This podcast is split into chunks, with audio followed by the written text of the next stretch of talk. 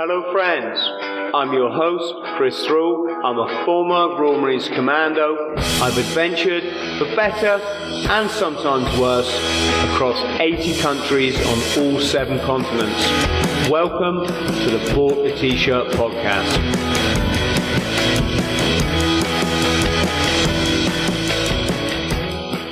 Eli, how are we doing, mate? Very, very well, Chris. Good. Thank you for joining me.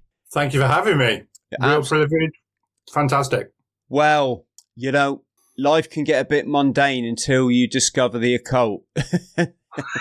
and then I found it gets quite spicy and quite interesting. And and I, I'll tell you one thing, Eli, and I don't know if you've experienced this, but I've just met such great people since I've been on this journey. I'm now surrounded by just great, great, great people all the time. Have, have you had a similar experience? I just think we've all done this before. What, some sort of reincarnation or yeah. I, I think we've all done this hundreds, if not thousands of times before together. And uh, we're just meeting up now, you know, because, because, you know, my journey to you is extraordinary. My journey to other people around me at the moment, like you say, is extraordinary. Um, but it's not extraordinary, is it? It's the way it's meant to be. Yes, yes, it is the way it's meant to be. So I don't even, I, I didn't really, I didn't even write any notes because I just wanted to chat. We were going to talk about unity consciousness and and this kind of stuff. Use okay. Let's start. So first off, I wanted to say to our friends at home um, that sometimes as a podcast we touch on some things that if you dwell too long on them, they're quite dark and they can get negative. And I always say to people, you know, don't watch that stuff if you're feeling down. On the other hand, life I found has been about joining up the dots and you can't join up the dots if you don't have them. So what we try and do, Eli, Eli is take a sort of light-hearted look at what people are doing. Like, for example, somebody kindly left a message this week. I'm sorry, I can't forget your name because I didn't plan on showing this, but it's uh, Paul Weller and Suggs video for their song "Who Do You Think You Are?" And the more keen observers amongst you will immediately uh, notice a few things of interest in that that picture. Not least of which the Saturn, the uh, Saturn symbology or image imagery, I should say, that the video goes on to show. And it's not only fascinating that a lot of people are involved in this, and li- that's how they live their lives, especially people that want to remain in the limelight or make a fortune in business. Like that's your your Elon Musk's and the like, who all use symbology, um, symbology in the occult, I should say. But um, yeah, just just a light-hearted look at this, friends. But also, Eli said something very powerful: is what we have to avoid here, and what you see massively on platforms like YouTube is division, is duality, and that's exactly what we don't want. When you find yourself you know, wanting to take down the cabal and da da da. It's you've got to remember there isn't a them. There's only an it, a thing, the all, the everything. And your position in that is to understand how to manipulate energy to make the changes in this reality that that that you so wish. So we have to be careful, all of us, and I think we all fall prey to it of thinking there's there's another and trying to trying to isolate them and uh, alienate them and make them the enemy because I think that those exact individuals, Eli, that's what they want you to do. Absolutely. They they seed what we create, and uh, it's that's the way it's always been. The uh, obsoletes, as I like to call them, um, they because they are, and we know they're going down. Um, they're, they're- everyone's playing a role, and you know we're a free will planet, right? And free will, you have to have light and dark. And talking about symbolism, you know, the Masonic squares on the on the chessboard. It's the light and dark. Um, it's the uh, it's Hogwarts. Um, and as I said recently to someone, I said, what's happening at the moment is we're all out. So, you know, I'm working for the light and I'm working for the love. Yeah. I'm working for the love because love is creation and, uh, the universe, the one story, um, is all about creation. And so I'm working for creation. and there are people working for destruction. And what's happened is there's a huge imbalance and the creators, the people who are living in creation spirit, as I call it, they've let this cabal, they've let the destructive powers get too much power. Um, I'm not saying we're to blame, but you know, the old adage, you know, good men need to stand up. And if they don't stand up, then they create chaos. And that's what's happened. They, they, you know, they're very deceptive. They're ultimately deceptive and they're hardwired to destroy. Um, and anybody who thinks that they're not trying to destroy the planet is mistaken because they're trying to destroy everything. Um, and that's a real hard mindset to get into. And let's not dwell on it because it's not going to happen because people like me and you and millions of people across the planet are waking up to the fact that the people who are supposedly in power, supposedly in charge, are are are not working for the majority, and they are working for very few. So, you know, it, the the light and dark thing is interesting because we do we we have a role, and I I use that metaphor of Hogwarts because everybody can see each other, and at the top of the tree, we all need to work it out together. You know, um, but if we don't stand up and we say, well, this is who we are, then they can't address us because ultimately, when we stand up, they run away. They're terrified of us. so you know, who, who who are we saying are they then, Eli? I mean, I talk enough about this on my show. I think I've got yeah. a pretty pretty good grasp at it. Um, we've looked a lot at the Sabbatean Frankist, yeah. uh, which I think just covers all of it, really. But but you, I mean, I, I when it comes to Saturnalia and Saturn, Saturn worshipping, um, I I'm all sort of fairly new to this. I don't know how that fits in with the Sabbatean Frankists, other than the fact these are ancient. You know, this sort of all goes back to ancient Babylon. Well, I think the story is a lot older than that. Um, I think that there are mo- there are moments in time which have which have been kept for us to see and join the dots. But talking about the the Saturn worship, um, it, it's actually to do with sacred geometry. Um, and it's uh, it is quite complex. But in effect, and I'll explain this. So if you go, I, I want to talk about the Egyptian Neters.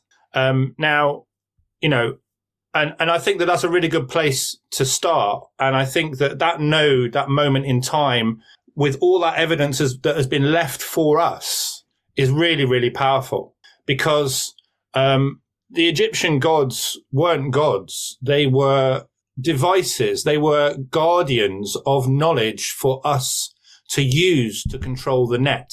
Now, now the net is um, a, uh, if I can put it this way, a divine grid of energy that is all around the universe. And in Hinduism, they call it Indra's net, and it is and it is um, it is punctuated by diamonds that all light each other up. Um, so let me just finish with the this bit for the Neters because it's really important. So um, the person who's who he's the guy to really go and look at is a guy called Robert J. Gilbert. And uh, if your audience want to look into this, he's the guy. Um, and he also uh, talks about Rosicrucian uh, self initiation, which is also really, really powerful stuff. Because interestingly enough, uh, Chris, and somebody who would be fantastic on your show is Mark Passio. And um, I don't know whether you've heard of Mark, but um, he he's an ex, you know, Satanist, and he many years ago did a great talk on natural law. Um, and he's a he's a superb guy. He's actually his podcast is almost unwatchable because he just he just shouts and bawls at his audience. It's it's it's hilarious. Can I just um, say one thing? And I don't wish to sound disparaging to any of our fellow uh, presenters of whatever it is they're presenting, but there's quite a few of them are shouty. Yeah. And I, it's hard not to. I, obviously you can't write off everyone's knowledge because guys like Mark know an awful lot. I I would just say, which if I was life coaching someone, these guys are not enlightened. Yeah. Because the anger that comes out with them is is symbolic of division, symbolic of the the other. Um, like I say, not not wishing to be rude, Eli, but you were the one that you were the one that said we have to avoid, you know, duality at all cost. And yeah, I it, for me, for me, I consider myself an enlightened individual, and my third eye sees the dimensions where someone is from from it just picks up on their energy. I'm like, yo, um, like I say, not not I'm not being critical of anyone. I'm just flagging it up as a point. Um, what what I would say, Chris, just to come in there, what I would say is the reason I bring Mark up is he's got his own trauma to deal with. He's got his own healing journey, and there's a lot of spiritual bypassing that goes on where people are not doing the inner work themselves and not looking at their own issues. And Mark is one of those pers- people. What he has done is he's come out and he's said, and I truly believe this, that the esoteric and the occult is now becoming mainstream. And that's why I mention his name. Um, but the person to really to, to, to touch on this subject is, is Robert J. Gilbert, and he's on Gaia TV. He's an incredible guy. And um, just to just to start off the, the sacred geometry journey, because there's a reason why people or the, the, the power, the obsoletes worship Saturn, and it's because it is the symbol of the material world. And just like the tefillin that the, the Jewish people have on their heads or on their arms, or the Kaaba that everybody walks around in Mecca, they are the same. They are the same symbol. And they're casting their consciousness um, into the black cube, which represents materialism. So they're working on a quantum level. They're working with consciousness. And that's where we all need to be. And clearly you're on that journey. Um, and the, the, guests that you have on, uh, very often you're having conversations which are very much about consciousness. So, um, in the beginning, let's just go right back to the beginning. Uh, and this is where we get the, the compass in the Masonic symbol. If you have a compass and you put a dot, that is the spark of life. And that's a male. You know, you can, the symbolism of the sperm is, is that dot, the spark of life. And then the, the, the circle is the womb of creation. So it's the feminine and the masculine coming together. And just like the sperm that does its little job and the woman does the creation, the compass does the same thing. Um, now you can write a whole, you can, we could do a whole podcast just about the dot and the circle. Mm. Um, when you introduce the ruler, which is underneath the set square, that is male. And you can then make shapes that are, that have lines. Before you could only make lines, uh, circular lines. You could only make feminine lines. But once you bring in that, that, uh, that set square, you're really in business and you can make every shape. So the, uh, th- that Masonic symbol, because it's all been hijacked, you know, the, the, the Masonic movement, Freemasonry is, is the Western mystery tradition and it's been hijacked because everything gets hijacked and infiltrated. Um, the fundamental basis of masonry, which, you know, the Blue Lodge and the lower people, um, you know, they don't really know. It's only when you go up the ladder. Um, what's interesting is that we all need to self-initiate ourselves into these traditions. That's, that's my takeaway from that. And we can do that. And the Rosicrucian tradition did that. Um, and obviously Rudolf Steiner was a, a huge part of that that uh, expansion of knowledge with Rosicrucian um, initiations, and you find that uh, geometry is the key to working with uh, divine energy, with with uh, you know with source energy, and you can uh, tap into different types of energy by um, I don't want to say worship because that's wrong and it's, it's kind of you know it's Vatican language, but so these black cubes are just the representation of materialism. Saturnalia Um, and in fact, I'll, I'll, I'll bring in at this point this incredible book by a guy called Arthur Moros. I don't know whether you can see that. Is Um, it the cult of the black cube? It's called The Cult of the Yes. Black Cube. It's about 15 years old. Um, it's a really, really interesting book. And he, he is a, a- a Saturn worshipper, but, and he, he categorically says that people who worship Saturn, um, they want, uh, to, they, they want the entrails of animals. They want absolute disgustingness. They want manure. They want the dregs. They want the absolute, you know, nth degree of the darkness because that's the worship of Saturn. Um, I mean, planetary speaking, Jupiter is the, you know, Zeus is the, uh, I'm not saying the opposite, but the counterpart to Saturn. And it, the, the great conjunction that happened in, on the 21st of December, uh, 2021, and also the 21st of December 2012, um, meant that Saturn's power is, is being reduced. And it'd be good to hear what other, what astrologers think about that, because it's not my, my forte, but certainly there is, there, there is a cosmic movement that's happening. Um, and Saturn's power is waning, partly because we're, me and you are having a conversation about the power of the black cube and Saturn. Um, it's all it is, is it's just the, you know, it is the worship of the degenerate energies of the universe and the, the dark energies of the universe. That's all it is. Um, when people talk about, you know, oh, Satanism, it's, it's just, I don't know whether you've seen the film Babylon. Have you seen that film with Brad Pitt and, um, Margot Robbie? No, I don't. Don't think I, Don't I watch have it. Eli. No. No. So, so that film is absolutely brilliant because it shows you it's the birth of Hollywood and it shows you the energy and the consciousness that Hollywood is built on. And it's just absolute degeneracy.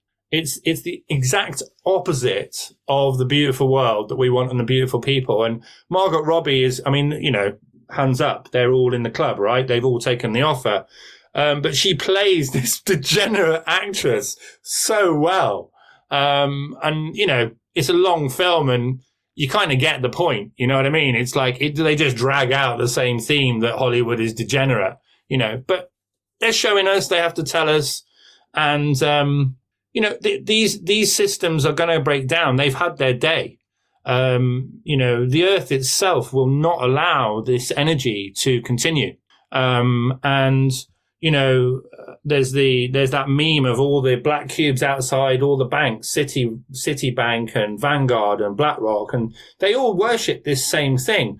The question all- for me at the moment, Chris, is ju- just, I'll just finish with my sentence. The question for me at the moment is, h- how do we bring in an energy to replace that? That's my question at the moment because it, it it's over. That energy is over. Hmm. Um, and it, I don't know how long it's going to take to, to wane, but, uh, it, that energy is over. It's done. And, uh, we can take great strength from that. Um, and like you said at the beginning, um, there are people around who are coming out with messages and, you know, keys, codes, wisdom paths just out of nowhere. And, and that's another sign that, that we're on the ascendancy. And all this 3D optics around us, as it always has been, is pure distraction and we need to ignore it. 100% just ignore every single thing that the matrix is giving us because it's not us. Um, it's, it's, it's a big step and, um, it is difficult because people have been programmed to what I would call enjoy the fear. You know, they, they enjoy, they, they revel in the darkness, you know, in the fact that the news has always been bad.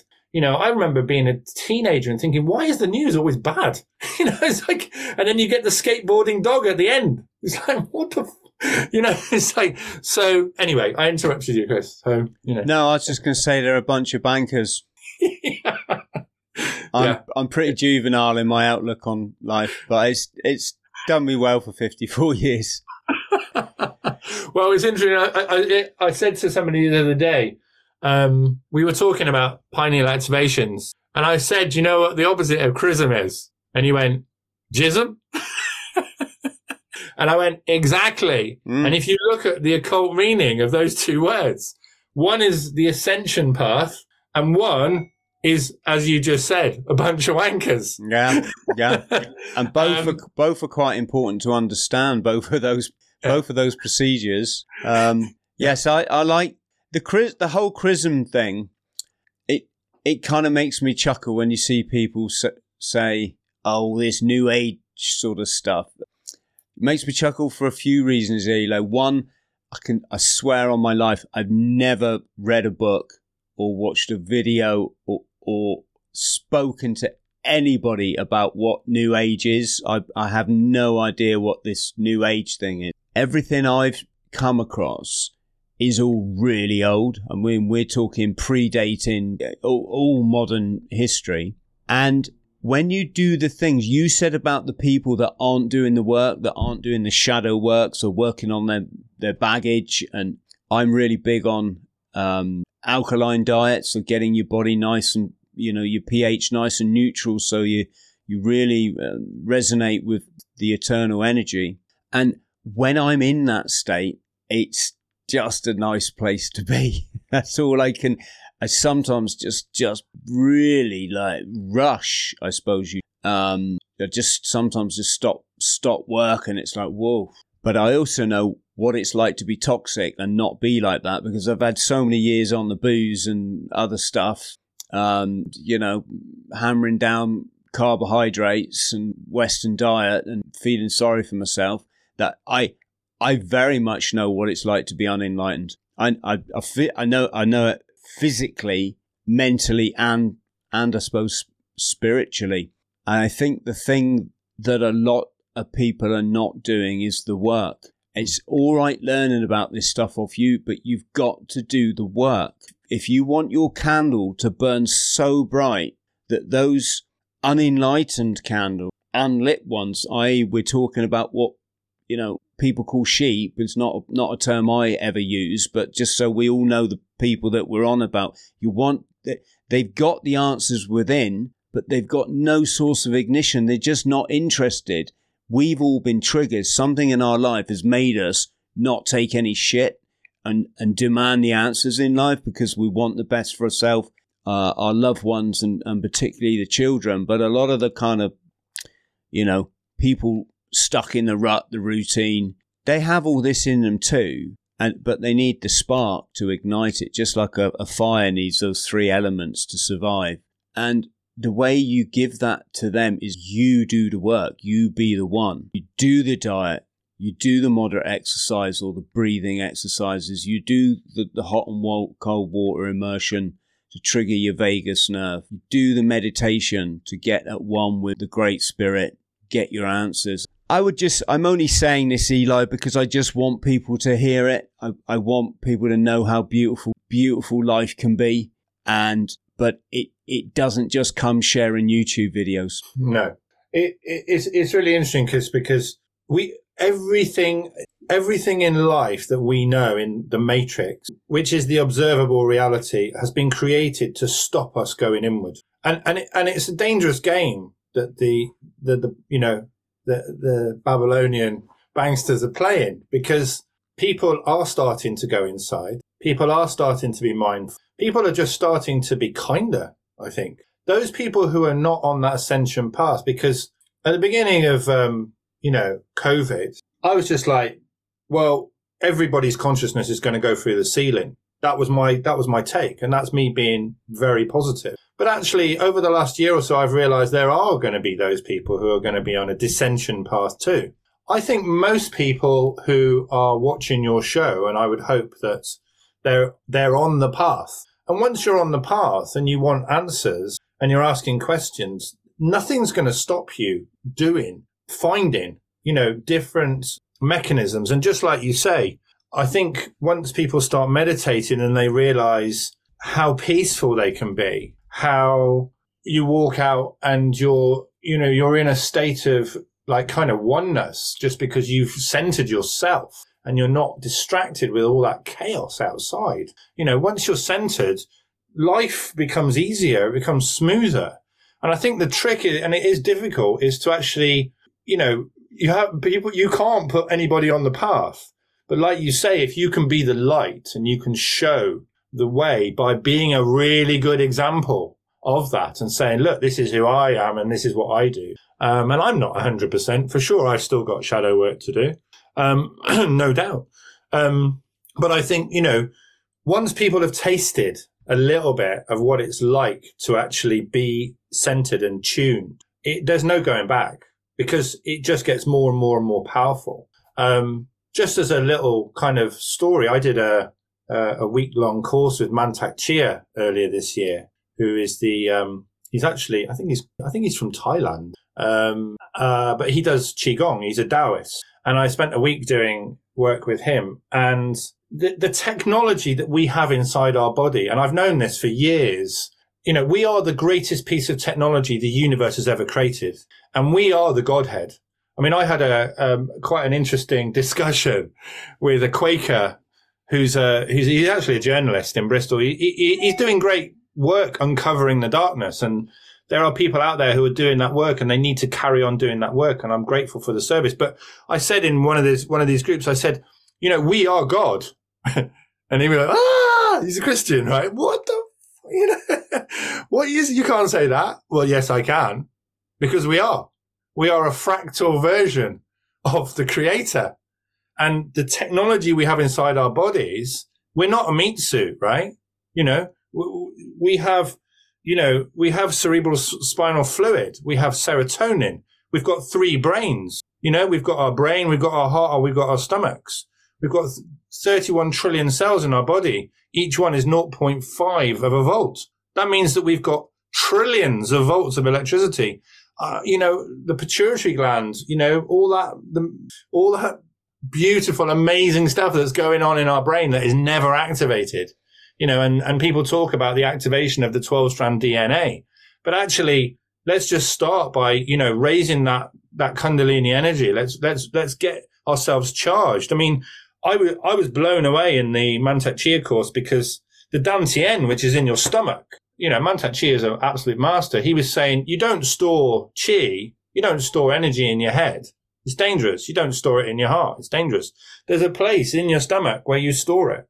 And you can, you can actually, you know, you've got this huge toroidal energy, um, you know, shape around you, which goes back to the sacred geometry. And you can actually charge yourself, you know, and um, I was talking with somebody, and we were we were talking about doing Merkaba meditations, and and she said to me, she said, you know, some people say it's ten feet, twenty feet. She says it's fifty five feet wide. Your your your energy, and she says it never gets any smaller.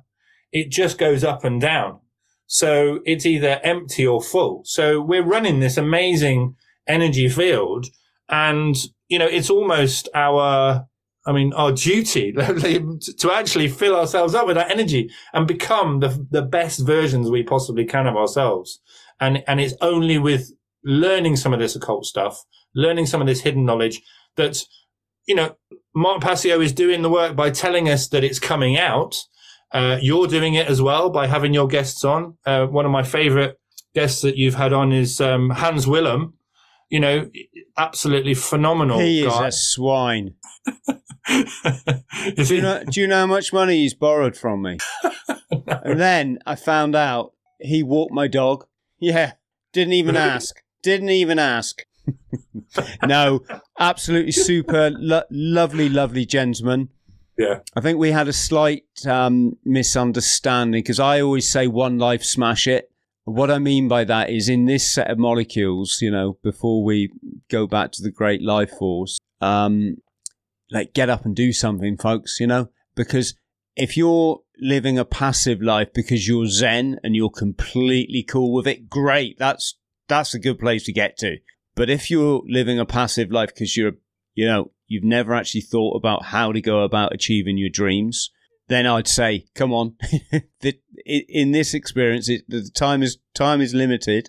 Um, but yes, what a what a wonderful chap. Um, wonderful chap. It's it's interesting, Eli, having the podcast because I do love these kind of chats where we're pretty much, you know, if you're referring to sacred knowledge, then it's you're always going to be on the same hymn sheet, aren't you? You know, you might have a slight different interpretation, or someone might know something that someone doesn't, which is pretty obvious because there's so much to learn. Um, but let's just go to the sort of Hollywood thing then and the music industry. So I tell people a lot that, that, that Hollywood was founded on the occult. Ultra switched on young Jewish men who, you know, grown up with things like Kabbalah, Babylonian Mystery School, this kind of stuff, running around New York with the um, fixing up their Nickelodeon cinemas where you could pay a nickel and go and watch a, you know, one of the early movies. And they came under competition from Edison and Kodak and the other big big names. So they said, right, screw this for a game of soldiers. Let's go out west. Let's found find found found our own film industry, and we'll call it Hollywood after the magic wood, the wood that makes the magic wand. So again, you know, occult magic, and and then of course. Quite interesting. You had Jack Parsons, who was the sort of um, the precursor to NASA, trying to get his rockets up in the desert and not having much success. So he went to the occult. Yeah. And of course, you've got the famous thing in the music industry you get to the crossroads. Do you want success? You know, you meet the devil, and he says, if you want success, you go that way. If you want to stay the way you are, you go that way. But if you go that way, you sign your name in blood and you can never, never go back. And you physically see this. And it's why I've been showing the Suggs um, and Paul Weller video. It's just a bit sad to see that your childhood heroes are all doing this Saturnalia stuff. Um, what? Yeah. What's your take on this sort of thing, Eli? I I was never a Smiths fan, right? But How Soon Is Now is one of the greatest pieces of music, pop music ever made. Um, when when I saw a Johnny Marr video a couple of years ago and I saw him, I was gutted um, it, you know, it's it's very easy. What was he? What was he doing? Sorry. Oh, it, it was. I can't remember now, but it was. It, there was some symbolism as he he was in this kind of like three D CGI vortex, and it was going down, and there was some symbolism in there. I mean, it, what they're doing, you know, the ascension path, and it's interesting because um, when we're when, when we're on the path, there, there, we have certain it's just a morality we are in the we are the protagonist in our own morality play. And we get challenged by all these different uh, you know satanic forces along the way. And the trick is is to is to avoid them and to not fall into the traps. And at the end of that you're rewarded with yourself being an authentic human being. Um, and one of the greatest traps is wealth and fame. And you know tra- trapping us into the 3D realm, the material realm, where yes, you can have 50 Rolls Royces, but yes, you can have the adulation of adoring what what you perceive are adoring fans, but inside you'd just still be broken. And I know celebrities. I physically have had conversations with them about this, and I've said, listen, if you want some coaching, just say the word. I'm not after any money from you. I don't care and they're like, I get it, Chris, but this is my my vortex, and I'm I'm sort. Do you know what I mean? It's like they they just get addicted to that that um uh ego led lifestyle. Yeah, they, they they've taken the offer. I I say it's you know it's it's very simple. You know, Harry Styles, for instance. You remember Harry Styles when he? Oh well, you know, I don't remember. I never watched that stuff, but you know, he was on I don't know Britain's Got Talent or whatever. Just a young kid, you know, and somebody said to him, Do you want to walk through this door? And he went, Well, what's behind it? Oh, fame and fortune, you know, the great deception. And so he walks through the door and he's given a task to do. And the task is a nothing. And then he goes through another door and there's another task he's given to do. And then as he goes down the road, the tasks are actually done to him, you know? I mean, I'm not going to name names because there's libelous things, but Rio Ferdinand, I'll just say that. You know, he lost his young wife many years ago who died young. Just saying. Yeah. Mm. Uh, Liam Neeson was married to Natasha Richardson, one of the most beautiful women in the world, and from a famous British acting family, the Richardsons, Victorian actors. Um, she died young. Just saying, you know, it's like, what task is behind the door? which levels do they go to? Um, you know, who is their handler?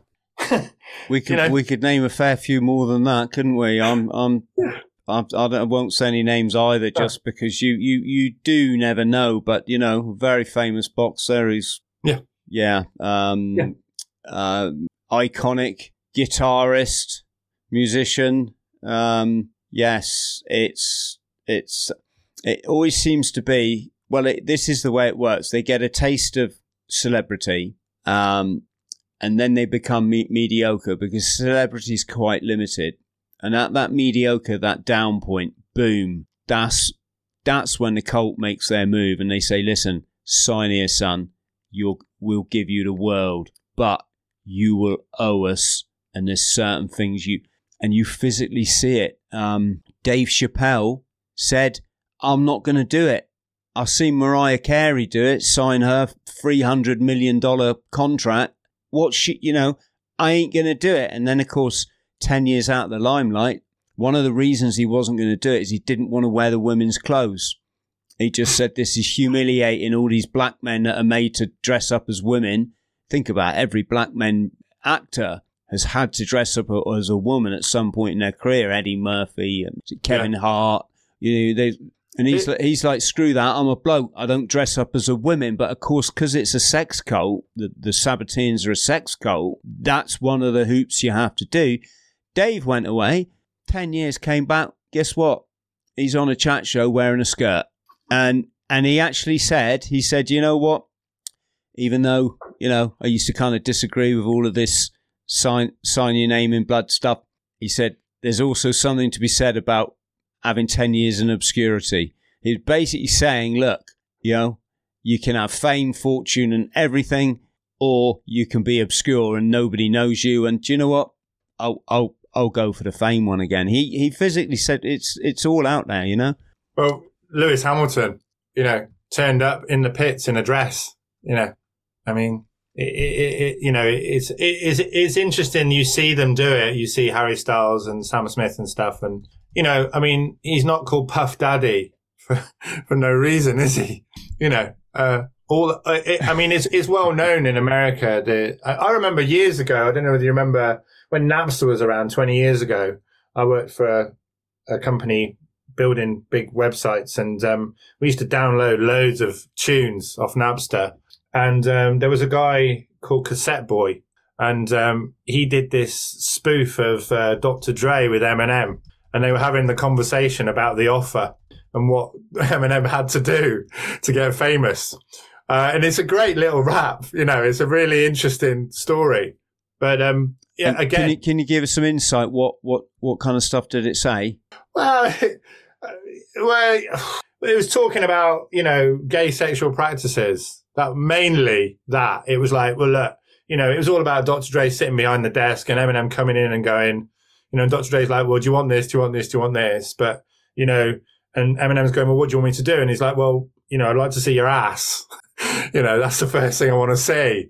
And then we'll take it from there, you know, and they're, they're having this conversation where it goes down that line. And, you know, you see all these Lil Wayne and all that lot. That it was well known even 20 years ago that there was a, there was a, there was a gay hip hop mafia, um, you know, amongst, uh, you know, the, um, the Roc-A-Fella label, you know, the J, the Jay Z's, all that lot. Um, can't remember the other record labels now, but, you know, the Roc-A-Fella label and, um, some other ones. I can't remember what they're called down, lockdown and stuff.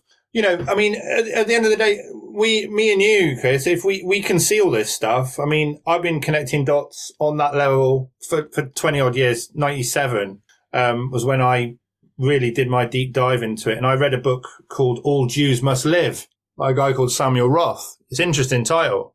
And it was all about how, um, Jewish people work in business, their business practices. It was a fascinating book. And then I got into the David Icke thing and then I got into the history of the world. And the question that I asked myself at the time, I was like, why don't we know who we are? Yeah. Why don't we know who we are? Why don't we know where we've come from? I mean, I'm not being funny. It's like, it's just, it's a basic question, right? And, you know, I spent 13 years just doing massive amounts. I was, I, I wasn't your classic conspiracy theorist because I knew that the moon landing was fake and I knew 911 was fake and I knew that JFK was killed by, you know, the, his own people, so to speak. Um, I, I, you know, I just looked and after a while you just, you can just see it. And, you know, I'm hoping that a lot more people can just see it for what it is now. Um, and not be making excuses. That's the thing that upsets me. They make excuses for these people. It's like, you know, with the royals, we're making excuses for Prince Andrew and King Charles. But who are their two best friends? Why is everybody making excuses for their relationships with those two people? You know, it, it, you know, it's like Philip Schofield. Why are people making excuses for the guy? You know, it, it's absolutely absurd. You know, um, it is coming out. It is all coming out. It's, and, na- is yeah. now is now the time. Can I do my Jimmy Savile impression? Go on. Now then, now then, I've a le- letter here from a young man called, called Eli. Jingle jangle. oh. I don't know what it is. I know, I know it's in terribly bad taste, which I kind of love as well. Um, but, but it's a joke. I just find something. The whole he had everybody on what we call in the military on a bite, on a laugh. He he had everybody fished in, running in circles round him. Um, and uh, it it yeah it it, it if if I di- if you didn't chuckle, you, it, it the alternative doesn't bear thinking about.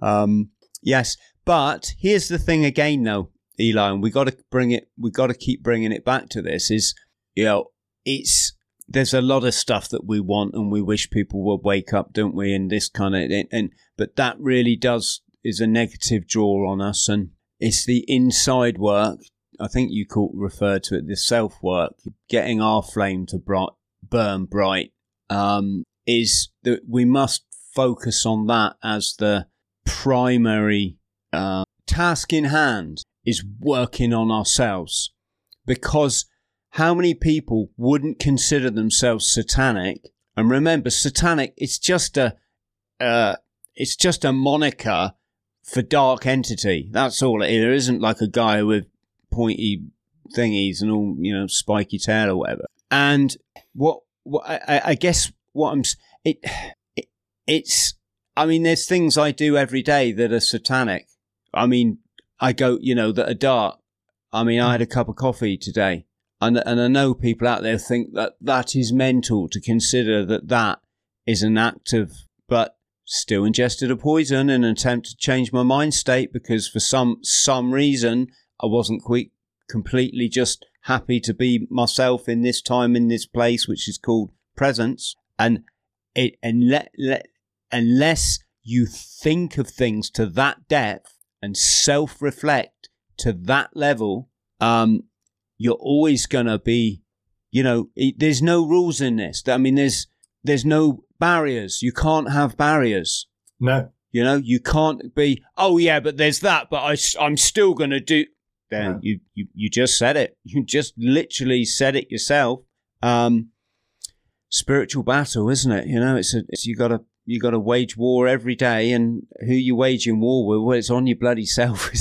I think you said it the other day, Chris, in one of your shorts. You said, you know, if if you if you if you you got to go inside and you got to work on yourself because you can't do anything about what's outside. I think you said that. You said, you know, all this stuff that's going on you can't really do anything about that, but you can work on yourself. Yeah. You really can. You can get up in the morning and, and as a military man, I'm sure you know, you can make your bed.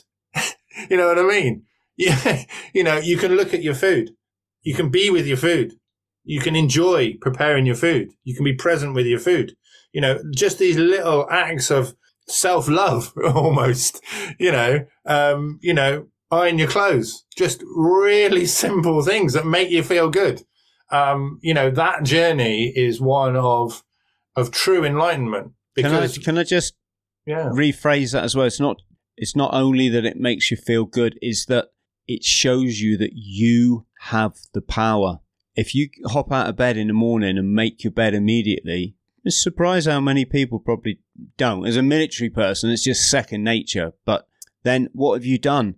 well, you've won the day because you've shown right from the get go you take charge of your life, not not you know you the good positive energy makes that bed. throw open the curtains and you say, Thank you, Mother Nature, for another beautiful day on this incredible planet. Gratitude, Eli, isn't it? You know, if you're grateful for this life, then it's up to you to work out the answers in it. And if you're feeling a bit miffed, it's to remember, hang on, this life is great. This planet is beautiful. If I'm feeling like this, it's, it, I've got to go inside and work out why rather than play victim and say, ah, oh, circumstances made me like. I had to do that this morning because I had a couple of uh, quite big letdowns. letdowns is putting it mildly. If you think someone tried to kill me, wow. I won't, I'm not going to go into that. Um, okay. It, it, it, it, it, was a bit. Uh, my heart was going a bit for, for, for, for a while. You could say that. Um, and then I just immediately went to presence. It's past. It doesn't exist. Stop thinking. Stop. No, it's trying to get. No, you're done. You're done, mate. Present now. We go. We only go forward. Um, and uh, had another another situation yesterday that was. And here's the thing, Eli. Now I'm chatting to you, and it and and I I was strict with myself, and now everything's hunky funky dory as it as it was. It's just yeah. things you can perceive things that that um, you know, or, or, or let external influences get too much into your head, and you lose your paradise. So yes, I, I think that point of gratitude. Um, you know, you, you said some really powerful things there, Chris. Because first of all, what you said is you said you can think a better thought. That is super powerful. If people just practice that idea when they're in a place of anger or depression or shame or all those lower vibe kind of emotions, and you can say, I can think a better thought. I can move on from that. It's, it's super powerful. And the other one is, is, as my friend Lisa says, is that attitude of gratitude. You know, if you have an attitude of gratitude and you are grateful and you thank people and you thank things and you thank the present moment for what it is giving you and what you can give to that moment too, uh, it, that is super powerful. I mean, I, I very much practice gratitude um, it is it's a core foundation for me. It's so simple, and just saying thank you. And actually, you can diffuse huge situations just by being thankful. You know, uh, it's it's a real. It's like um, I'll just tell you this. Mantak Chia, I went for a reading afterwards. Um, on the last day, half nine at night, and I paid, you know, I paid him some money to, to do a reading. And he said to me, he said, Eli, your superpower is your kindness. That's your superpower. And you can diffuse situations by being kind. And um, I really, you know, that really made me think. And I was just like, you know what? I'm going to start practicing that. And I was practicing kindness with people. And, you know, I remember, uh, you know, a few, few years ago, uh, a bit of road rage going on. And um, I just practiced a bit of kindness then, and just at the moment, in that moment. And I was just really nice to the guy um, he was really, really angry and it just diffused the situation. It's like a, it's almost like a, an energetic balancing act. You know, if you, it's very difficult to have a go at somebody who's being nice to you. you know, I mean, yeah, you can. And if you've got a lot of anger, for sure. And obviously, if there's a physical thing going on, you've got to be defensive. But, you know, if you're really kind to somebody, they, they kind of get it and they're like, oh, this person's with me. And I, I always say, you know, we need to talk to other people's higher selves so it's like, if you're going into, I mean, I can imagine, you know, because obviously you're a military man, so I'm not sure if it would work in this instance, but, you know, you can go in a room and if you don't know somebody and you're getting some bad vibes off them, talk to their best version of themselves, appeal to the best version of, of who they are, and you'll get a response. You know, you get a response and, and, you know, this, this is working with the consciousness, um, you know, because we do put out an energetic frequency. Um, you know, and I, I, I know, I think you've done on one of your podcasts or a couple, you did the David Hawkins, um, uh, consciousness scale. And, uh, you know, people who are in creation spirit, as I like to call it, who are the organic human blueprint, the real humans, um, you know, they, they resonate at a different level, which actually, you know, the Kabbalah and everybody can't resonate at that level. Um, and that's why all we need to do is turn up. That's all we need to do is just turn up. Because once we turn up and we're all resonating at 500 or 400 or whatever we might be on that day, You know, everybody who is less than 200, which is courage on that scale, is in a negative vibe. And the cabal can't do anything more than 200. It's impossible, you know. So we've got it all going on. And, you know, the light will always win because, you know, love is the glue that holds things together. You, you know, otherwise you just burn and destroy everything, you know, and there's just nothing left. so, you know, there's only one way forward. And once people realize that it is about, you know, the beauty and all those incredible kind of feminine words, you know, that a lot of my male friends are starting to use, you know, because it, it is about love and it's about true love. Um, I know your friend Clive de Carle um, quite well. And I, I, I was talking to him recently and I said, Oh, I've, I've just stopped working with these two people because I just can't get on with them and I'm not aligning with it and I'm not being authentic to myself. And he went, Eli, I only work with people that I love, that I care for. Um, and I, that really, I, that really resonated with me. I was like, you know what? That is a fantastic rule of thumb.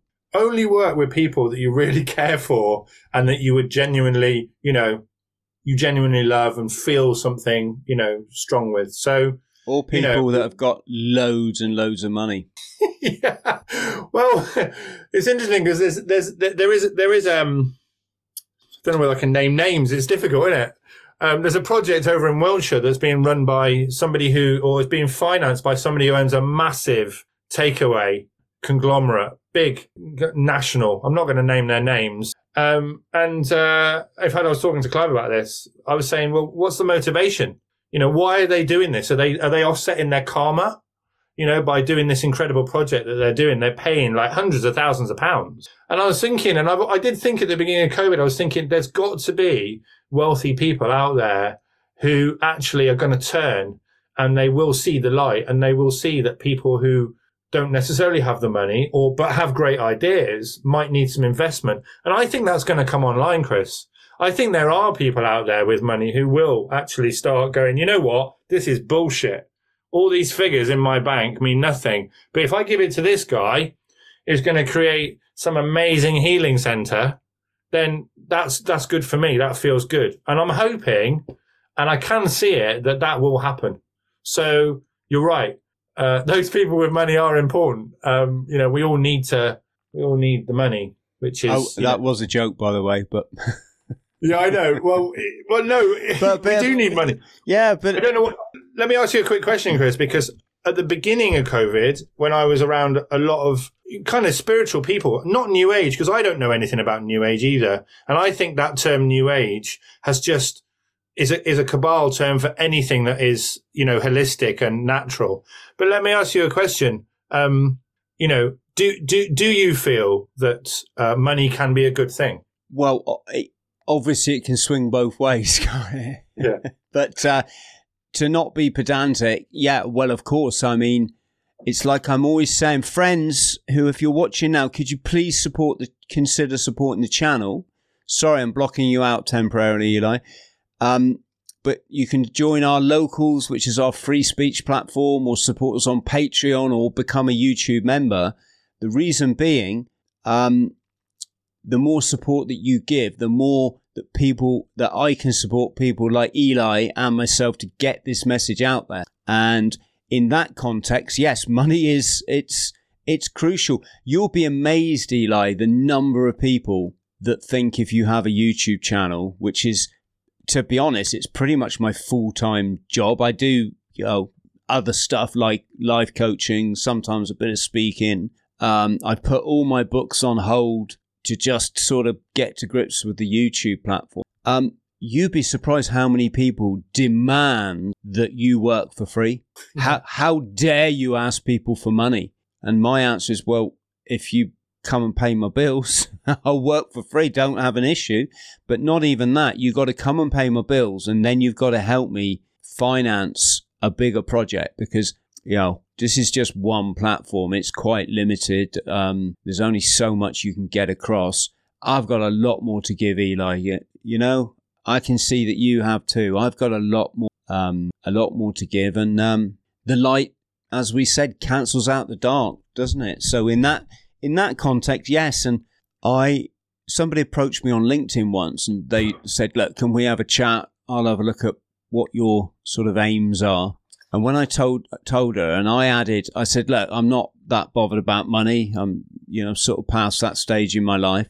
And um, and she said, uh, "Chris, you should be. Your net worth is symbolic or representative of how many people you're helping." And I thought, "Oh yeah, I hadn't I hadn't thought of it like that." So there you go. I, th- I think in the in the in the spiritual community, I know this for a fact. There is this feeling that you've got to be a pauper and uh, you know a hermit and not have any money, and it's very materialistic. But I, I I'm the exact opposite.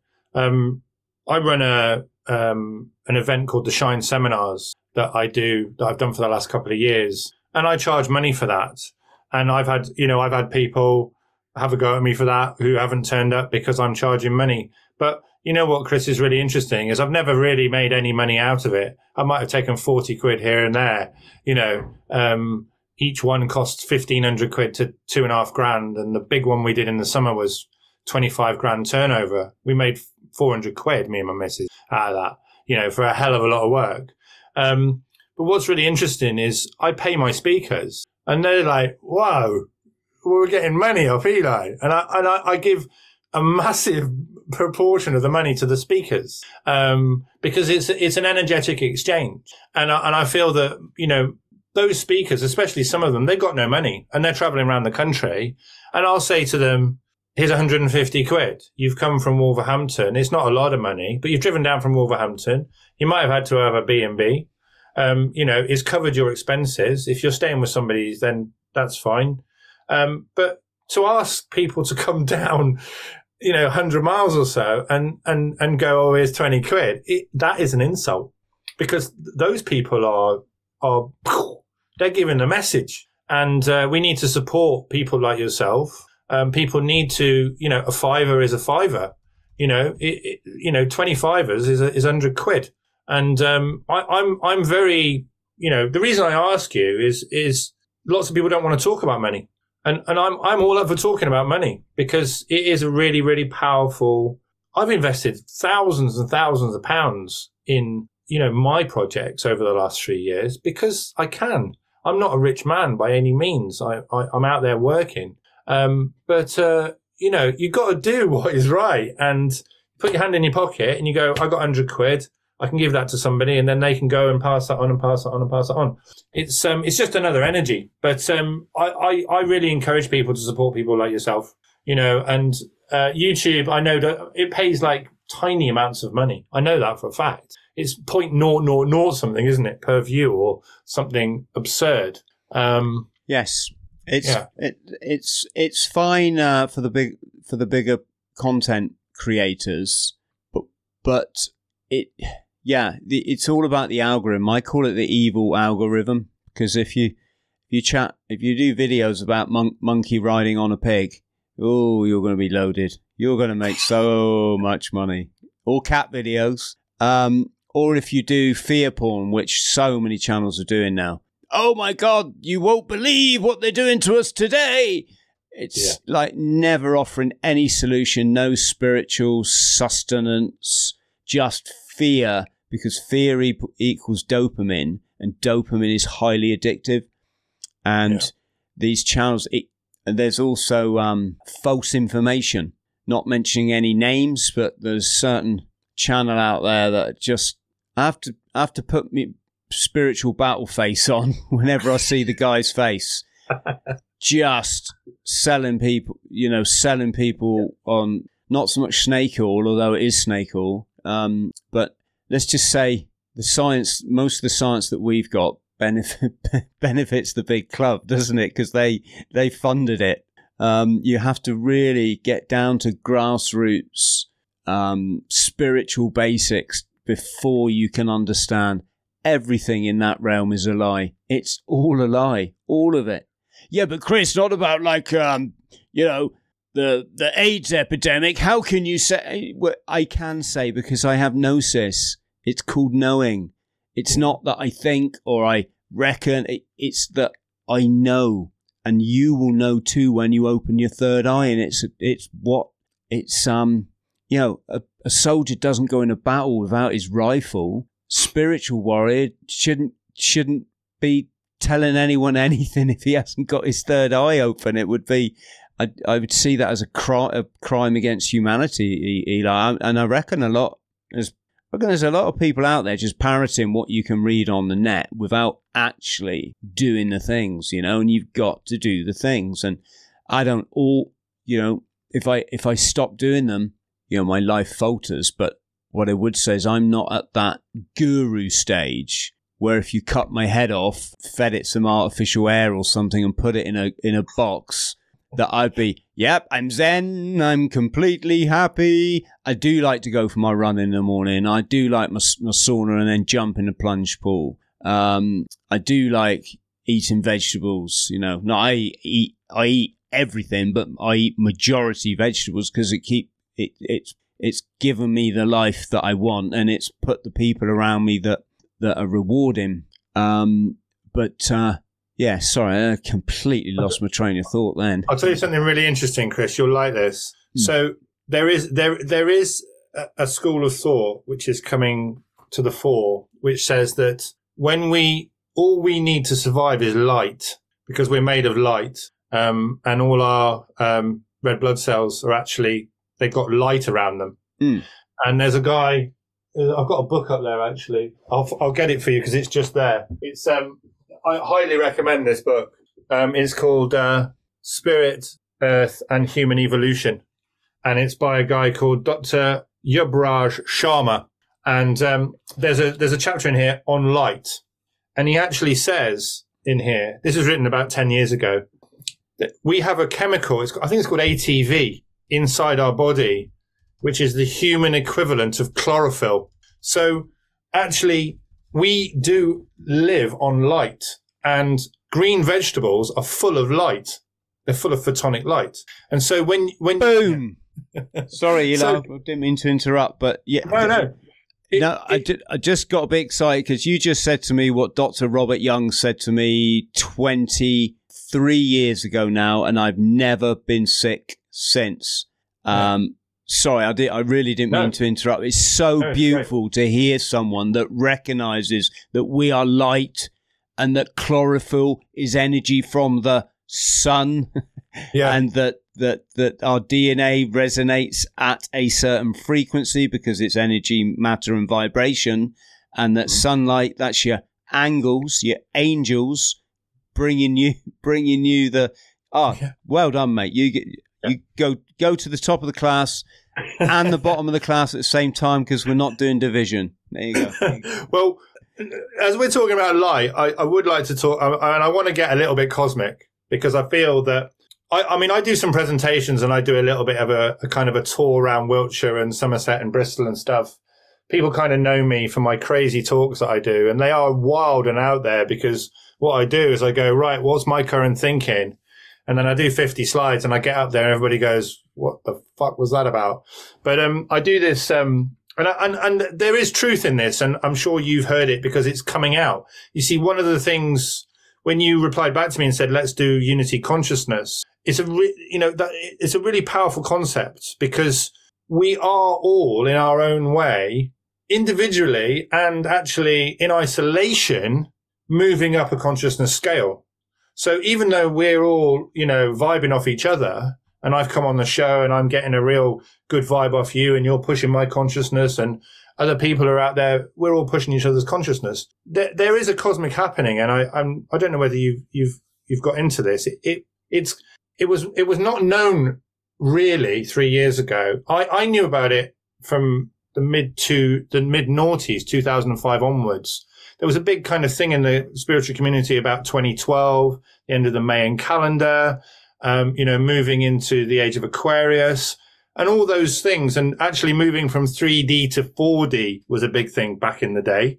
And now everybody's talking about moving from three to five, which is even more interesting because um, it kind of makes sense. But, um, you know, this idea that there's this 26 year, uh, 26,000 year cycle that's finished and we're coming out of Kali Yuga, which is obviously the Hindu the darkness. And some people are talking about us going into a golden age um, and having telepathy and clairvoyance and all these sort of superpowers that we can have. You know, when we do the inner work and we really get down to it, we can do all those things. Um, it, you know, that is happening. Um, and I, I, did a talk on this and, I, you know, I've known about it for a long time and it's being uh, confirmed by lots of different people. And I think Pam Gregory, the astrologer, talked about it recently. Well, I have been talking about it for a while because I've got that that kind of history with it. Um, the the Earth has has moved to above the galactic equator, um, and it means that we are now getting different light coming in, and the central sun, which Plato talks about, is giving us this amazing light, this photonic light, and I, I'm you know people can say what they want about this comment, but you talked about gnosis. The reason that they're they're doing chemtrails is to stop that photonic light coming to us. Now, that light is actually activating our DNA. And we can go off on lots of little paths here, Chris. But what I will say is that the light that is coming in is different. If you look at the sun, it is different. If you look at the shadows on the floor, they are a different type of shadow than they used to be. The sun is a totally different ball of energy. And this idea that there is this photonic com- light coming in, I just know. And I've, been, I was, I was going around taking photos of the sun in 2021. I was just taking photos of the sun constantly. I was like, yeah. Just on that point, let me, I just want to show people how controlled Silicon Valley is. I, I just, as you were speaking, Eli, I did a Google search on platonic light. Yeah. And I'll show you what came up. Um, mainly, uh, mainly house lights. Just you know, um, it's a thing, Chris. Um, and, I'll tell you, but just then, quickly. But then I just just to finish what I was um, saying, and then I did a, a I use Yandex and I did a search, and it's like it's all a little bit more um, in the sacred geometry region than Google is. Look, um, yes, so, sorry, brother, I interrupted you again. No, no. W- what I would say, here's one for you. There are loads and loads of different cycles that are all coming to a head right now. And even if you look at Christian texts, when they talk about the, the, you know, the coming of Christ in the year 2000, 2000 years after Christ, Christ will come again. Well, that's Christ consciousness. That's Christ consciousness. Yes. Uh, you know, it, the, the, deep south of America, yes, we love those Christians there, but if, if they really think that, that the man Jesus is coming back, it, it ain't happening because we're all personifying and embodying the Christ consciousness. That's what's actually happening. Um, there are many, many different cycles. And in fact, Tim Whild and Diana Cooper, I don't know whether you know those people, they talk about a 20 year solar cycle from 2022, no, from 2012 to 2032. There are loads of these different cycles, but the big one is, you know, the, the whole movement of the planet from um, Pisces to Aquarius. That's the big one. The obsoletes know this, Chris. Yeah. They understand the way that the absolute works. They understand the mechanism. And that's why they're in control. And that's why we're having this conversation because we're learning their secrets. You see, we're all learning their secrets and it's all coming out. It's all coming out. There's nothing, you know, to, to quote Q, nothing can stop what is going to happen. Yeah. I'm just saying that whether you want to you know, say that's Q saying it, but that is what is basically is happening. And all these cycles are coming in right now. And if you look at it, they are even telling us that because they're calling it Agenda 21. They're calling it Agenda 2030. Why are they doing that? Because they've got to put everything in place by 2030. You know, people at the beginning of COVID were saying to me when I was sticking my hand up and going, I'll listen to you. I'll talk to you. I've got a mouth. I, I know stuff. I'm going to share. I'm going to share all my knowledge because I'm very uh, generous with my knowledge. You know, I, I, want everybody to know what I know. Um, you know, I said they've told us it's 2030. You know, people were saying, "Oh, Eli, when's it going to finish? What's the plan? How long have we got?" And I was like, "Well, we've got until 2030. That's that's what they're doing. that's what they're doing. So there are these cosmic things happening as well, which are really, really important to us, and it does stretch people's perception, their their Overton window. You know, we have to be so open. I've been saying to people, the consciousness is going to go through the roof. The most enlightened people are going to have their minds blown. You know, everybody is going to have a level of awareness that they didn't have before. And that's why the Cabal are doing what they do now. Because if they tried to do their plan earlier, then it's just like, well, you know, that's too early. And if they do it too late, it's going to be too late. So they've had to do it now. And I can tell you now for a fact, they're at least two years behind. They're at least two years behind. And I, you know, people in one of my groups in Bristol, I got this small group, 35 people. Um, it's kind of a closed group now. They're like, why are you so positive, Eli? Why do you think that this is an amazing thing? Because I was saying things like, well, Matt Hancock's a light worker. And they were like, what? But he's the devil. I was like, no, no, no. He's showing us how bad they are. you know, let's get out of the duality. He, he is doing a, he's playing his role. Mm. And his role is to tell us how fucking evil they are. So nice one, Matt. And he's continuing to do that. He's continuing to show that they're all a bunch of assholes. And so on one level, he is a light worker. You know what I mean? I am just, you know, it's an interesting. Well, on, on the similar level, the, the devil can be a light worker because he reflect, reflects back at you your shortfalls, doesn't he? You know, so if you're like, for example, when I found found myself chronically addicted to substances, it it forced me to look in the mirror. And I am acutely aware a lot of people don't well, you know, people don't make it through that that horrible addiction. Um, and that I was fortunate, but it forced me to look in the mirror and to use a, to use a a, a quote, it forced me to build back better. Um, it was part of my journey that said, look, you, you're going in the wrong direction, Chris. You really are. You're a nice guy, but you're really misguided. I wasn't misguided, Eli. I hadn't had any guidance, I, was, except from the, you know, probably the BBC and and and you know, the, all those videos I watched in the eighties of people driving red Porsches and having frizzy perms and working on the stock exchange. I thought that was the epitome of success that that 3D materialistic uh, existence. And wh- when you crash, you know, another quote, rock bottom, the devil's actually done you a favor because he's forced you to to look yourself in the mirror and and work out that hey, only you can make changes in your life and uh, it's interesting, isn't it? You'd never think that the devil could be a good guy, but in that in that scenario, there's probably many others. My mind's too too too too too broken to to to think of any more. But uh, yeah, fascinating. Well, you're absolutely right. It, it it's interesting. Um, you know, I have to quote Mantak again because he he really touched me in so many different ways. But he said you you can't sometimes you can't um, you can't destroy the bits of you that are bad. You've got to work with it and you've got to find the middle way. So you've got to assimilate and transmute those bits of you which are self damaging. So it's not about, like you say, it's about facing up to that and saying, yes, that's who I am. And no, I don't want to be that anymore. And that is the, that is the catalyst for you to move away from that energy. And you need to be able to assimilate it and find the middle way.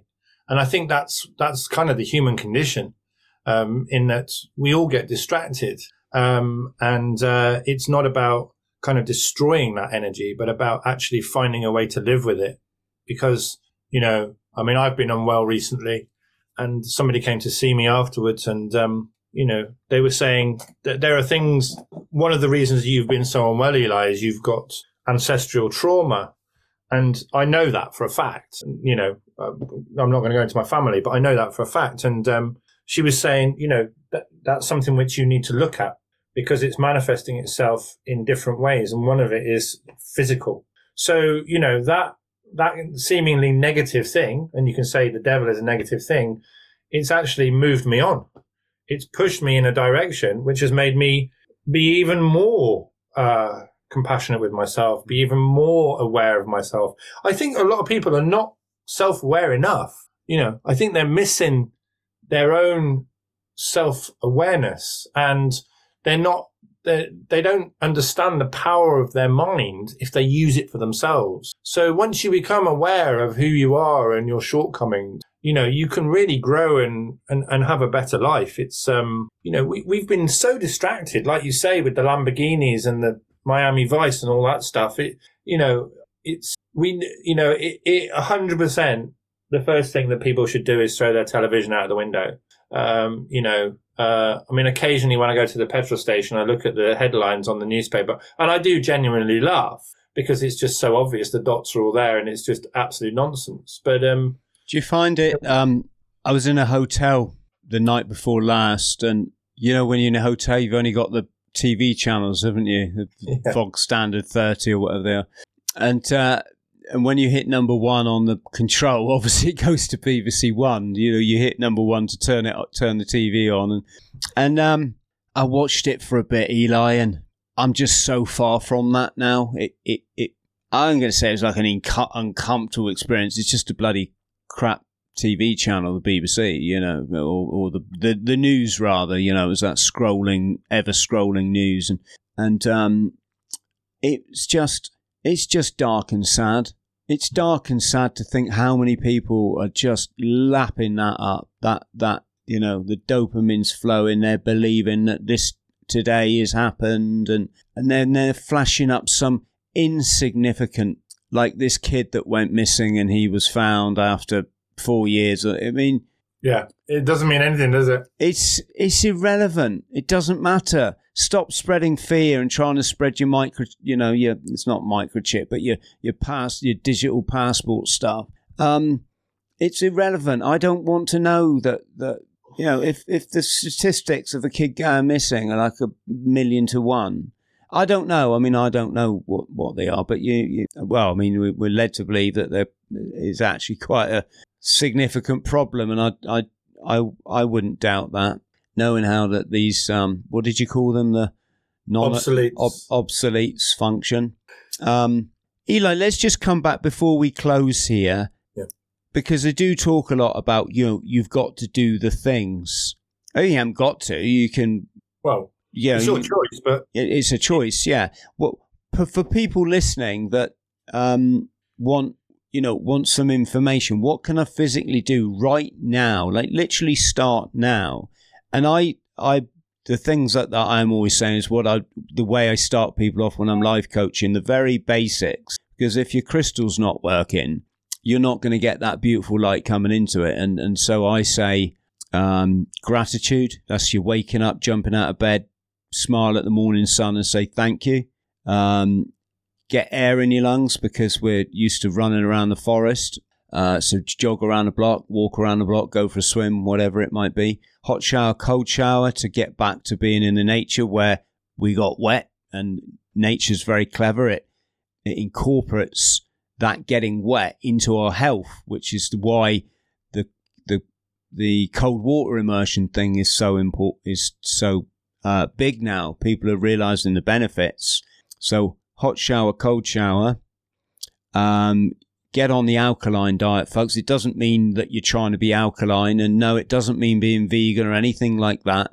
It just means understanding the proportions with which to eat stuff like carbohydrate in, because otherwise you're flooding your body with glucose.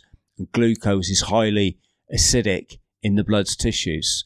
Um, so, so I say that, and then make time for the meditation and use the meditation as that's your time when when you've got an issue just to sit down and meditate on it. And you might not get the answers in that meditation, but by understanding the process of shutting off the noise, the constant chatter that's in, in our heads because of the hectic lifestyles we live, and then understanding that it's only in that moment when you shut off the future and you shut off the past that you can have that conversation with with with with the energy, what some people call God.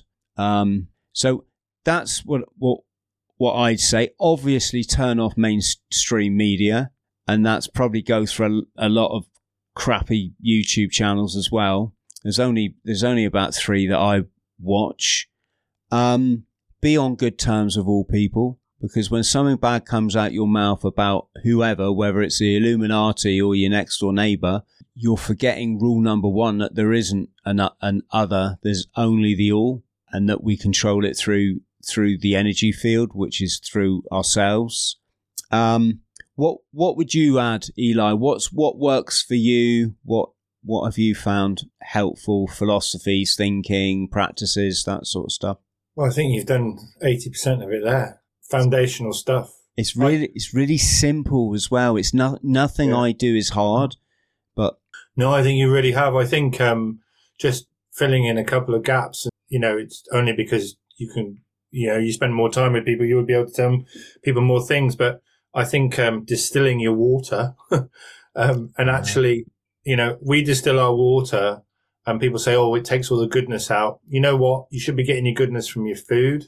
But I think distilling water is really important because the, the amount of nonsense that's in your water is shocking. Um, I think being mindful of eating organically as much as you can and supporting local people and whether you eat meat or not, you know, it's got to be organic. Um, it, you know, that whole labeling of organic food is another, you know, an, another trick because before 1975, there was no such thing as organic food. It was just food. Um, you know, so I would say the food and water thing is really important. I think, um, you, I mean, you said it, but being in nature is, is absolutely fundamental. And as you said there, you know, we're designed to be running around in the forest and getting wet and stuff.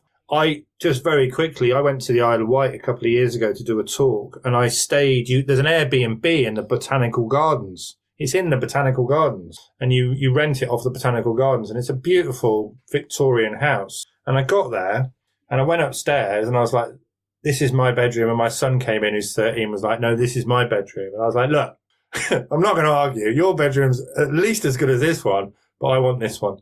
And um, it was it was great. Uh, I lay down on the bed. I opened the window up, and I heard the birds. I heard the wind in the trees. I heard the sea crashing. I heard people talking.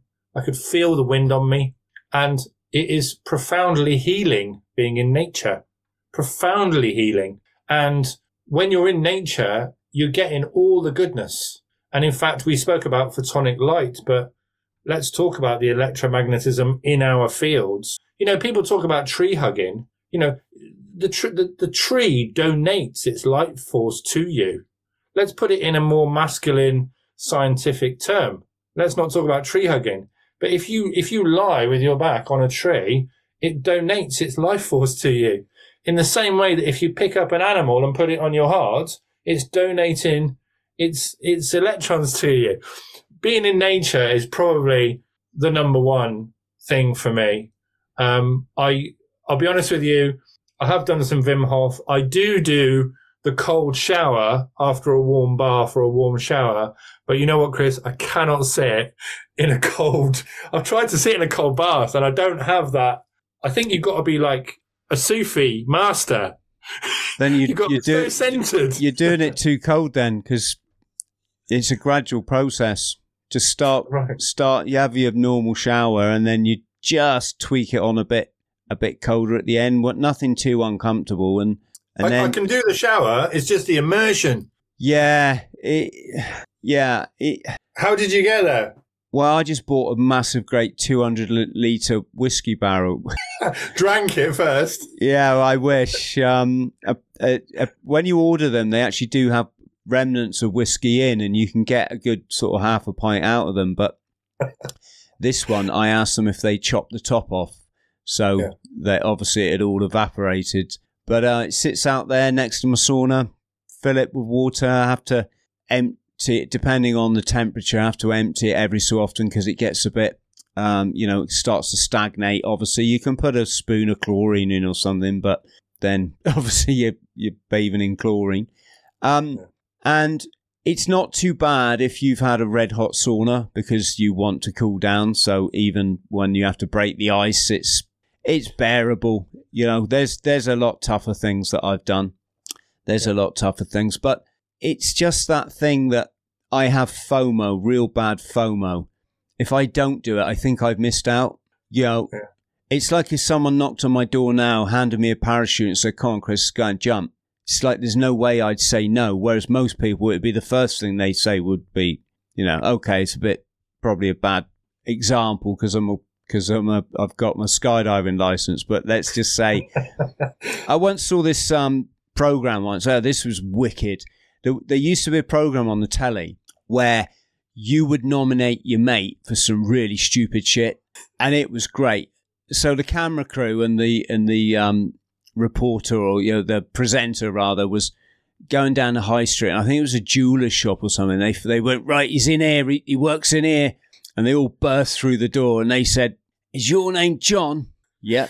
Your friends with your friend Dave has said you're up for anything. Yeah. Don't want to change your mind? Nah. Then, okay, come with us. Right. Next thing, they put the guy on a plane and they're taking him to Austria. And the presenter's right, right, John, sure you don't want to change your mind? He's like, nah. right, right. It's just this this geezer is like zen, zen cool. Gets to Austria, take him up in Austria's highest cable car. John, it's not too late to change it. No. So right, John, we brought you here today for the world's highest bungee jump. Have you done a jump, bungee jump before? No. So you sure you don't want to change your mind about this one? No. And that was it. And do you know what? I just decided that's the person I'm always going to be. Just up for anything, no fear, just do it, and and it's done me well. it's got me in some some scrapes. Um, the other day, I went. I was out with a load of my um, veteran Marine brothers, and you know, they they they were kind of the, what what we call old school. That they served a lot of them had served in the Falklands. They were a little bit before my time, not not a lot, but a bit before my time, and and um, they were they some of them they you could see they they were they they couldn't get your heads around why someone, for example, would experiment with uh, substances for the first time, or you know go to a rave party, or they just it was alien to them, and got I got asked, you know, like why, and um, got to be careful what I say. I don't want to sound like I'm promoting dangerous life choices, but it's um yeah, I wanted the answers in life. I probably didn't know that I wanted the answers in life, but it looking back now, it seems like I've got quite a few. Um, and um, yeah, just I'll tell you what, Chris, I, I'm very grateful for you and I'm very grateful for who you are because there are certain people who shine their light, like we were talking at the beginning, who come from a background where you you command respect, you know, because of what you've done and what you're doing now. And um, I know probably people in the past have said to you, well, thank you for your service. In another life, you've had that. But at the moment, I thank you for your service because, and I, I say this, you know, open heartedly, there are not enough men, yeah, who are actually standing up and being the true versions of themselves. There are people out there. And um, I don't know whether you know AJ Roberts, but he's doing fantastic work. And there are other people who are standing up and and and really speaking their truth and being authentic. But um, you know, my friend uh, Dan introduced me to you about eighteen months ago. He said, "Check out this guy on YouTube," and I really think what you're doing is really powerful. And um, you know, I just want to say I'm really grateful because you know we need people, we need strong men, uh, we need people who've got co- respect and who've done things to actually stand up and and and be be the light. So I just need to say that it's it's important uh, for me to acknowledge the fact that you're doing great work. And and I will say another thing as well because I had a I had quite a delve uh, a few weeks ago on your site. I'm just going to say this. I went through a lot of your videos. I, I watched bits and pieces, but I spent about two two and a bit hours. And I guarantee you, YouTube are shadow banning you. I guarantee it. I don't. I worked it out from looking at other people's channels that your figures are not the true figures. It, they they can't be. Have you have you Is thought it- about that? is it because of my stunning good looks? I, I think that's probably eighty percent of it. I reckon. I I Um, knew I knew it. I But I, I, I worked it out because I've got a YouTube channel and I've got no subscribers compared to you. I've got about a thousand. And I get 250 hits on my little videos that I do with no reach, and you've got a lot more. Um, and some of some of the videos I was looking at, I was like, that is not a true figure. That is not a true figure. So I just wanted to throw that in there and say, I think you're reaching a lot more people than you think you are. I don't think YouTube are giving you the figures. So I don't know what you think about that. I don't know whether I've said the wrong thing, but I yeah, I, I made a decision fairly recently. I'm just I'm sort of going to shut all that off. Yeah, I'm just going to do what I want. You know, I, Hmm. there's conversations I want, and I want to chat with anyone. It's not. I'm not just like a spiritual guy, or, or you know, uh, uh, and Hmm. and and I'm not on a mission to wake people up. I started this channel because I want to chat to people that I want to chat to. That's it. Um, some of the most fascinating chats have been the ones that you wouldn't have thought were going to be particularly sort of, you know, highbrow. Um, I would love to chat to my local or one of my local refuse collectors. I want to know what's it like doing that job.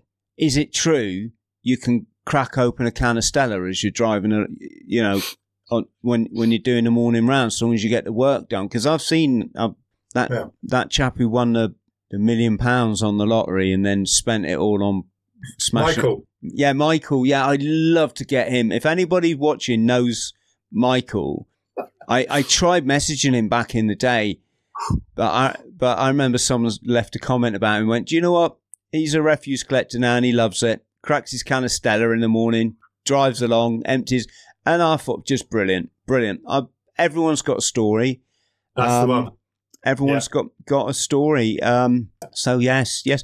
I'll tell you what, Eli. That's a really kind thing you said to me. Thank you ever so much. It's great, Chris. Yes.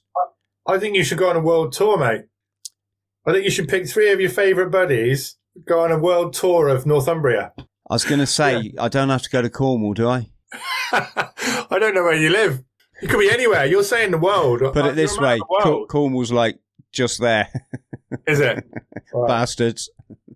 oh, I get it. No, Yes. no, I, I, I, I, genuinely, I think that um, you know what you're doing is absolutely brilliant. And um, you know, have you thought about going on the road? Have you thought about doing that? Um, Would you do it? it's I have to be careful. One one thing I've realised is I'm I'm good at being me and doing my shit. When I start getting other people involved, it it doesn't normally turn out well for me, or it can just becomes heartache for all concerned. Um, yeah, if it if it was that. if it was me holding the reins, um, yeah, that could could could be good. I mean, Saturday, Duncan Duncan Shaman Duncan, who's been on the show, invited me to a sweat lodge at his um his property, which is in North Wales, and ah, it was great. Rocked up there, met let, let's just say twenty people who I didn't hadn't yet met. I don't want to avoid the word strangers because when none of us are strangers, are we? Not in not when we mix in these you know in these dimensions. And it was a phenomenal experience. It was pretty tough. It was a bit like a muddy sauna in the dark. Um, but it, do you know what? How often in life do you just stop and have a ceremony where you you give thanks to the great spirits? That's the as above, isn't it? And Mother Mother Earth, that's the so below, the the the firmament and the physical. And do you get a chance to say what you're grateful for? I mean, a lot. I, I was quite surprised that there was some trauma coming out of some people without going into too much detail. Um, and I was pleasantly surprised that when it came to my turn to say, you know, what do I wish for?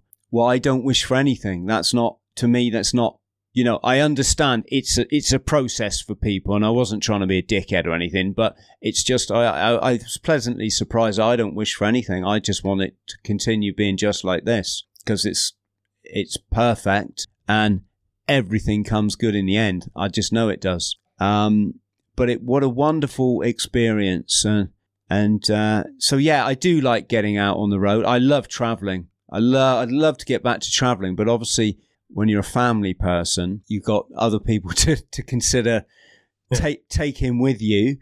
Um, so it's so um, yes, I'd like to go on the road, but there's so much stuff, Eli, that I'd I'd like to do.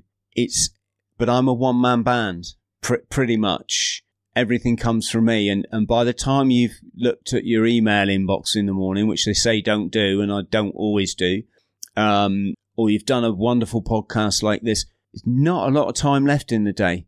Uh, I find it incredible that some people can be so organized. Um, so yeah, so I'm currently looking for an editor in the Philippines. I've been recommended a couple of websites where you can get real good editors that that obviously they the cost of living over there's a lot less. So so you don't have to pay a lot because there isn't a lot of money in podcasting to pay, to be honest. Um, so yes, to answer your question, yeah, I'm always up for anything. Really, I'm up for anything. What I will say is, the public speaking the last public speaking gig I did, I spoke to a group of business delegates at um, a famous race course up in the north. I can't remember the name of it because I'm not, Aintree. There's only one. It's Aintree. Yes, no, I think it's further north than Aintree. Um, really? But uh, it was it wasn't a very pleasant experience to be honest. It was okay, but I that the host was just being a dick he was insisting that I that like I play victim mode for because of the addiction thing, and I'm like, fuck off. It's you know, every experience of my life has just been the best bloody thing I've ever experienced, even if it was a bit hard at the time. Um, I don't play. Yeah, but you're that for life now. You know, I've said, oh, you you listen to Russell Brand too much oh, he's a friend of mine. I was like, well, yeah. Well, well I'm not, you know, yeah, I'm fucking off then. clearly, I said, I'm not afraid of anything and I live my life. And if I want to have a beer this afternoon, I'll have a beer. I, I choose not to, or I try, try to, because, um, you, that, you can have it. People do try and put you in a prison, don't they? Yeah, I just, I, I, I, it, it, it was just funny because here's the thing. How do you to, talk to people that aren't even fourth dimension. I mean, they're business delegates. They're just, and I'm not judging here. I used to be there. I mean, I used to, I had a mobile phone when nobody knew what they were. I had a BMW. I was about three years old when, when I was running my business and I was still in the Marines at the time. And everyone was just like, how the hell did you get that? Um, so I've done, you know, I've done the 3D thing, but how do you talk to a group of delegates that are all, all business people that that are clearly third dimension when everything that's really important to you is fifth dimension. Yeah. And I know that you can, if I was a much cleverer person with a more astute mind and a lot of planning, or perhaps someone that could help me with stuff, I could probably put something a bit good together to say, hey, folks, you know, it's not all about the money. Um, money, money's great, but if you're not feeling it, if you're doing the, you know, the bottle, bottle of wine a night or two bottles of wine, which has become quite normal for a lot of people, um, you know, you need to start doing some inner work. Best start ASAP because it, it can take a while, that kind of stuff. Um, hmm. so yeah, it's, it's, it, in, interesting, Eli. There's a, there's a lot I want to do, you know? I like the fact, Chris, that you're, you're living in that precious present moment you know, when you when you said about being in the sweat lodge and you said I didn't wish for anything, that that is a sign that you're living in that precious present moment. And uh, I got this meme on my computer, and I, I I I put it out there sometimes, and it's a clock, and it's just got now, now, now, now, now, instead of all the numbers, you know, and and it seems that that's where you're at, and it, that is a beautiful, that is the place to be, because like you said earlier, there is no past and there is no future, there is only now, and. uh you know, there is can... now, and it's also so fundamental to understand. There's no such thing as bad experiences. That's a that's a that's a, a societal construct to keep you in the prison. There's mm. only experience. Why do I say that? Because if you don't have a few quote unquote tough experiences, how you how you going to learn like to be awesome? You know, you're not going to know how because it's off the back of tough experiences that you develop your qualities and your knowledge and your understanding and your empathy was the big one. You know, you mm. get kicked in the teeth on addiction. The, the one of the greatest qualities you come out of it with is empathy. You suddenly get it. You know, you suddenly. I remember my my best friend. Well, I say my best friend, but you know, had t- technically been my best friend at the time, and and and my my dad were like, "What in, what do you mean you want to go and help kids in Mozambique and work for free?" Could not get their heads around it. Why didn't I just get a job down the high street selling carpets? You know, five hundred quid a week. What? Why is that not good? What? I, universe was just calling me. Mm. Universe was calling me. It was my time. I know before anyone says that you can help kids in this country, I get, but that wasn't that wasn't my calling. My calling was was um, work for free in Mozambique for six months, teaching street kids, and just one of the most incredible experiences, both for me and for them, because I was a bit mental back in the day. Um, yeah, it was incredible. But there you go. Off, off. If if I hadn't been through the the trauma of addiction, I wouldn't have then also been working on a beautiful paradise beach in Mozambique. Uh, in in in amongst the bullet holes and landmines, I should say, because it's post-war Mozambique, um, with these awesome kids swimming in swimming in the in off the reef and diving down and looking up, and all these li- little black legs where where your whole class of kids are all swimming with you. It was just oh my Wow. god, how can you say that life just isn't isn't awesome and and and that that that we're not too? So, Eli, look. You're more than welcome to come back on the show anytime you like, because this has just been a hasn't this been a good conversation, friends? If if you thought so, could you chuck us a like and leave a comment below? Uh, answer me this in the comments below. Do I invite Eli back on? Do I try and borrow a fiver from him? Let me know. Eli, stay on the line. Thank you so much. I do appreciate because we went straight into it, which is sometimes the best way on a podcast. We didn't talk a lot about your story, but we'll do that next time. Um, now that we've given people a bit of a bit of a taster. And uh, yes, stay on the line, Eli. But much, much love to you and yours, and thank you so much. The same for everyone out there. Thanks to everyone who supported us financially, whether it's Patreon, locals, or just becoming a YouTube member for as little as one ninety nine a month. And uh, thanks for watching. Much love. Friends, thank you for listening to the Bought the T-Shirt podcast. Please like, subscribe and share. And don't forget to follow me on social media. Username Chris Thrall. Instagram Chris Chris.Thrall. Thank you.